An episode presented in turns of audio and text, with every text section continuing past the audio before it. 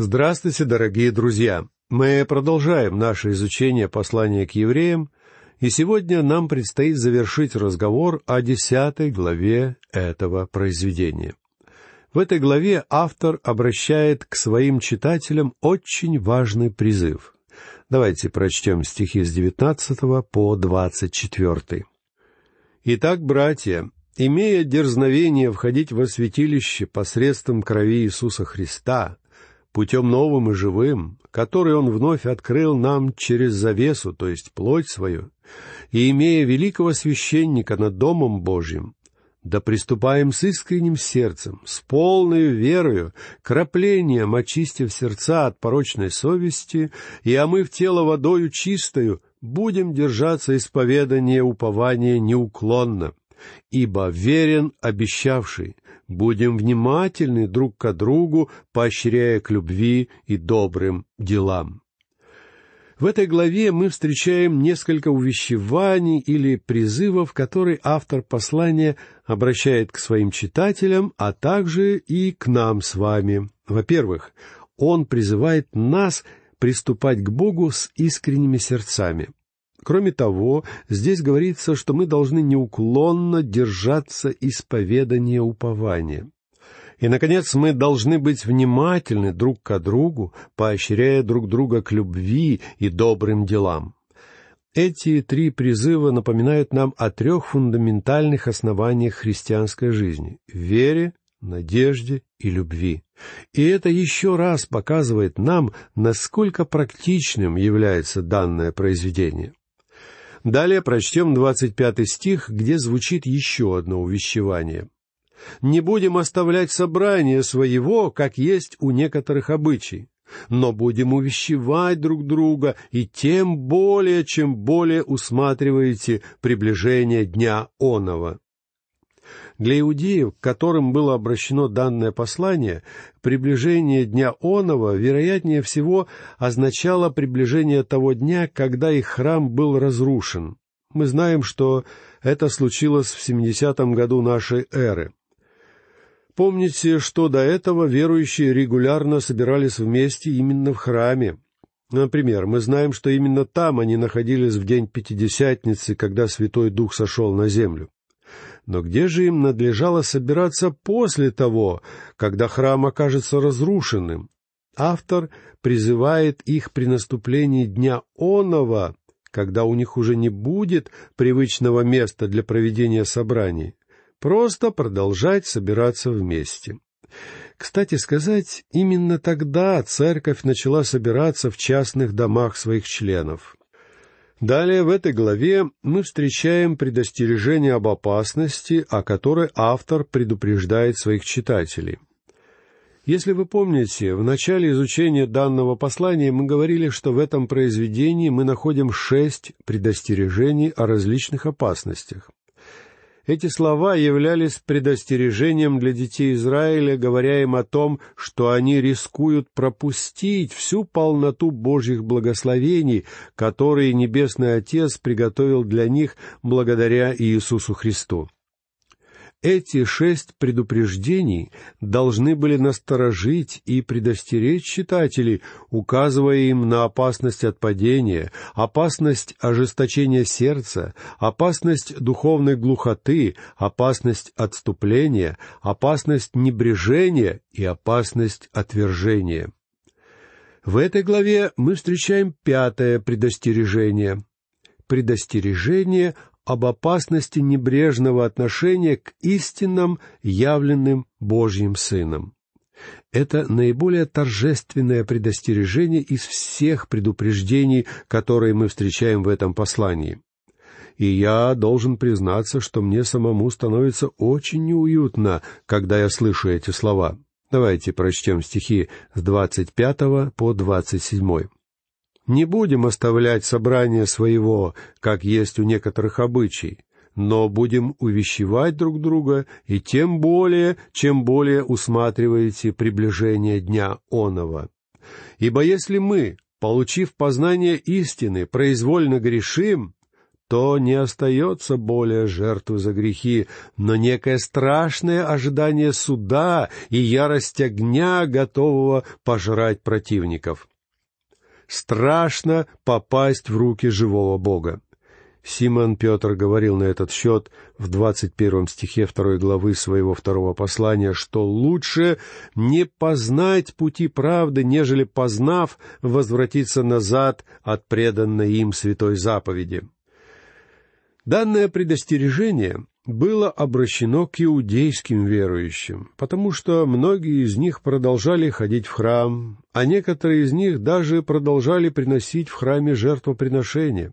Иными словами, они создавали видимость того, что они по-прежнему живут в соответствии с законом Моисея. Однако, поступая подобным образом, они тем самым явно демонстрировали, что жертва Христа не имела для них никакой ценности и никакого значения.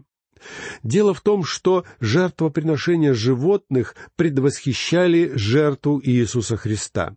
И теперь После того, как Христос умер на кресте, все это оказалось исполнено. Поэтому, когда кто-то, уже получив познание истины, продолжает совершать ритуалы в храме и приносит жертвоприношения, это является намеренным неповиновением с его стороны. Тем самым такие люди снова распинают в себе Сына Божия, как сказано в шестом стихе этой главы. Вот почему все те действия, которые прежде делались как исполнение заповедей Бога, фактически стали теперь злонамеренным грехом. Продолжать приносить жертвы животных, которые уже были исполнены во Христе, является серьезным и опасным заблуждением.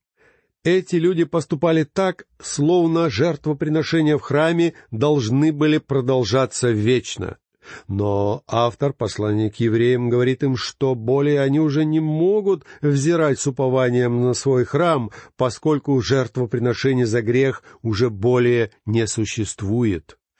Если человек отвергает факт смерти Иисуса Христа за людские грехи, для него уже более не остается иной жертвы за грех, а также нет иного пути, чтобы прийти к Богу люди должны были смотреть на Христа, а вовсе не на религию или храм.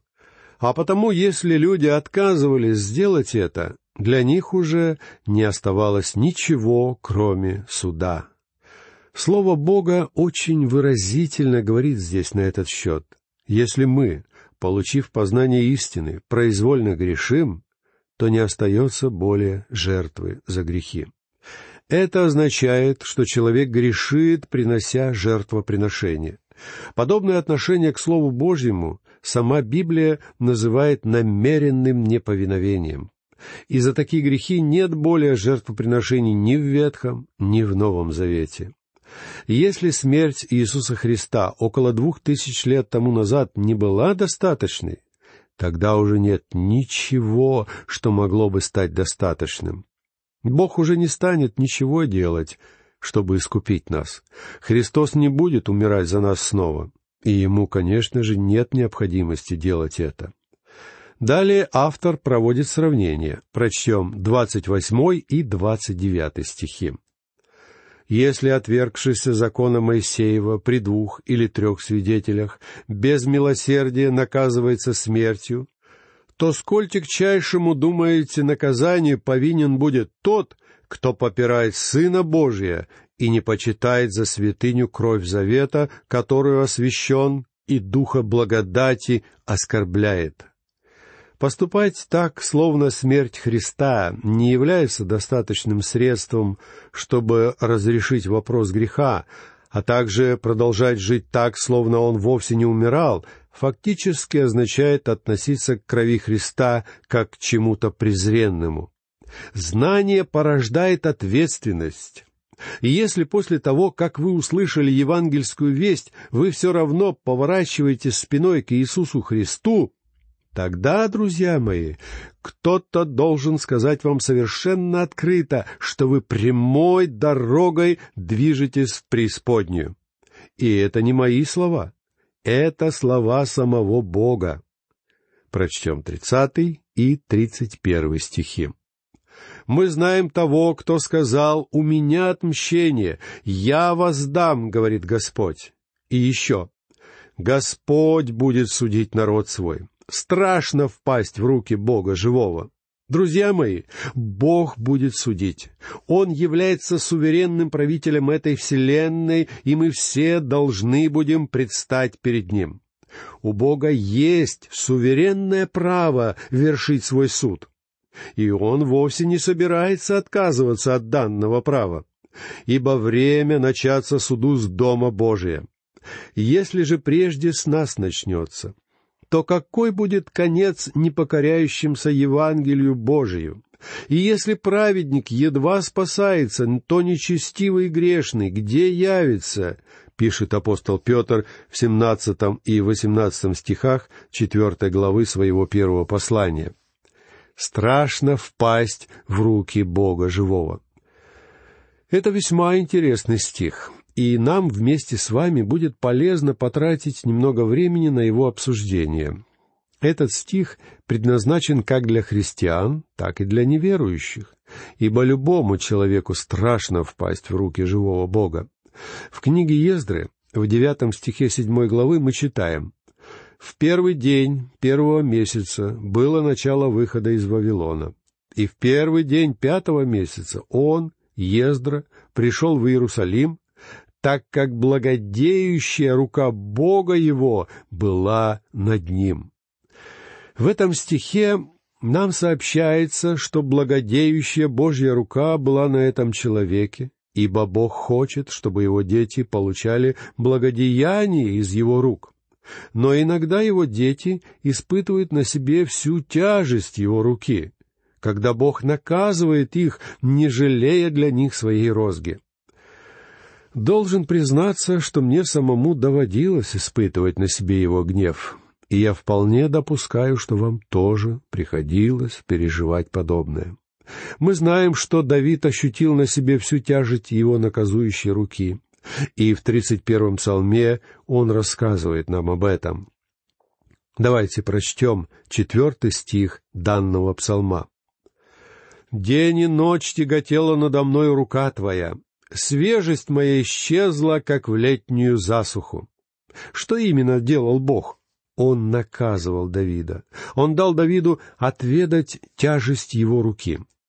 Давид пытался скрыть свой грех, но Бог заставил его исповедаться в данном грехе и сделать что-то с этим грехом. И по сходным причинам тяжелая рука Бога обрушивается иногда на нас с вами хотя мы и являемся его детьми. Однако, когда мы ощущаем в своей жизни наказующую руку Божью, это отличается от кары его судящей руки. Бог говорит, «У меня отмщение, я воздам». Он совершает свое отмщение, руководствуясь не злобой или ненавистью. Однако он будет судить грех, и об этом факте необходимо вновь и вновь напоминать сегодня людям. Послушайте еще раз слова псалмопевца, которые мы находим в восьмом стихе семьдесят пятого псалма. «Ибо чаша в руке Господа, вино кипит в ней, полное смешение, и Он наливает из нее, даже дрожжи ее будут выжимать и пить все нечестивые земли». Как видите, псалмопевец, так же, как и ветхозаветные пророки, говорил о суде, который наступит тогда, когда чаша Божьего гнева будет переполнена. И сегодня эта чаша наполняется. Бог не спешит сделать решительный шаг. Он долготерпит, не желая, чтобы кто-то погиб. Но чаша суда наполняется неуклонно. И поверьте мне, друзья мои, это будет весьма горькая чаша. Причем эта чаша Божьего суда ожидает всех, кто попирает Сына Божия и не почитает за святыню кровь завета, которую освящен, и духа благодати оскорбляет. Друзья мои, если вы пренебрегаете тем, что Христос сделал для вас на кресте, впереди вас не ждет ничего, кроме суда. Для вас нет никакой надежды. Именно эту мысль автор послания к евреям обращает здесь к иудейским верующим. В рамках закона Моисея они могли совершать жертвоприношения ежегодно и даже ежедневно, если им было угодно. Но в рамках Нового Завета они не могли делать этого более, потому что все закончилось. Теперь им, как и нам с вами, надо было обратиться к Господу Иисусу Христу.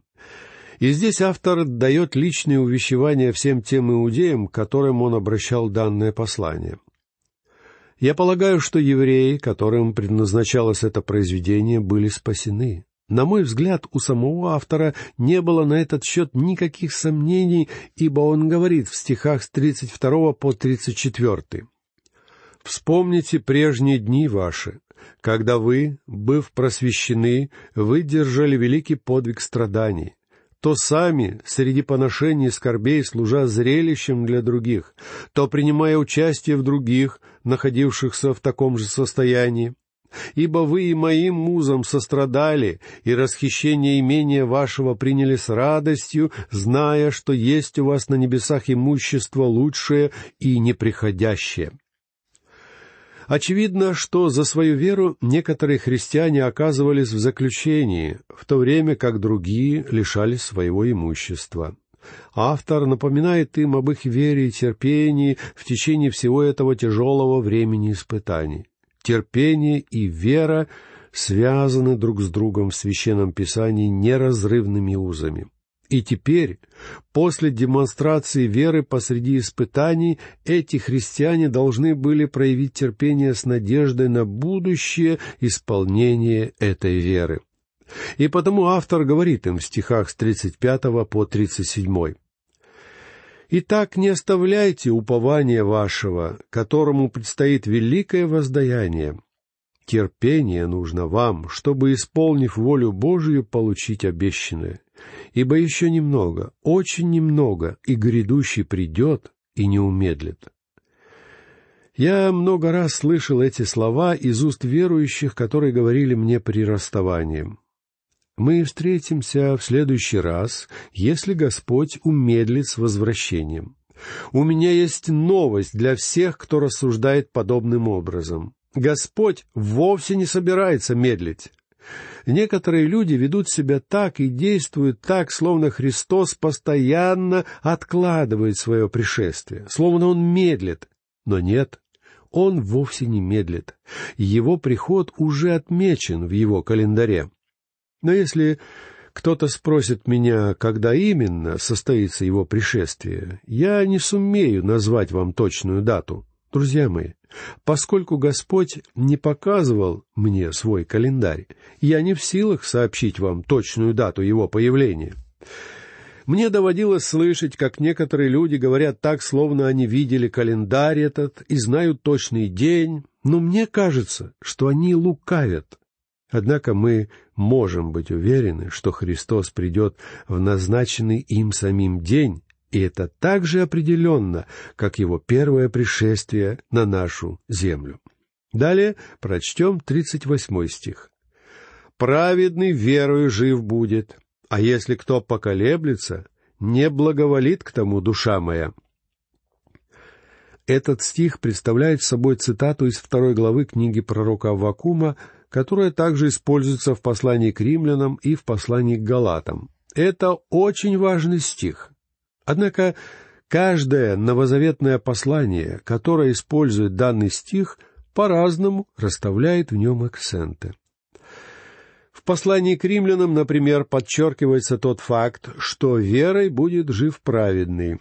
Иными словами, подчеркивается то обстоятельство, что Бог оправдывает грешников. В послании к Галатам акцентируется сама вера, то есть тот факт, что праведные будут жить по вере. И, наконец, здесь, в послании к евреям, главная идея состоит в том, что праведный будет жив верою.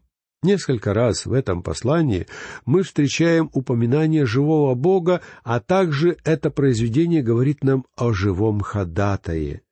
Он умер на кресте за нас и возвратился из мертвых акцент делается на его воскресении и на том обстоятельстве, что он живой Христос, сидящий одесную Бога. И поскольку все те, кто принадлежат Ему, имеют живого Бога и живого Спасителя, сидящего одесную Бога, они будут жить по вере. Как я уже говорил раньше, наша вера не является шагом в неизвестность, в пустоту. Она держится на слове Бога. Праведные будут жить верой. Прочтем 39 стих.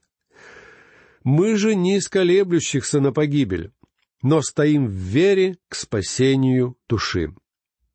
Используемое здесь слово «колебаться» буквально может быть переведено как «убирать паруса». То есть верующие уподобляются здесь морякам, которые должны расправить свои паруса. Именно эту мысль автор пытается донести до своих читателей, побуждая их двигаться вперед. Главная мысль состоит в том, что если человек уберет паруса в лодке своей жизни или окажется на мели из-за разочарований, гонений, трудностей или депрессий, поскольку у нас есть живой Спаситель, друзья мои, давайте двигаться вперед, давайте расправим паруса и будем двигаться к Богу.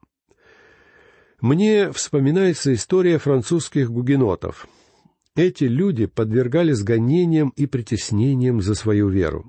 Французские власти организовали фактическое истребление этих христиан, уничтожив тем самым лучших представителей своего народа.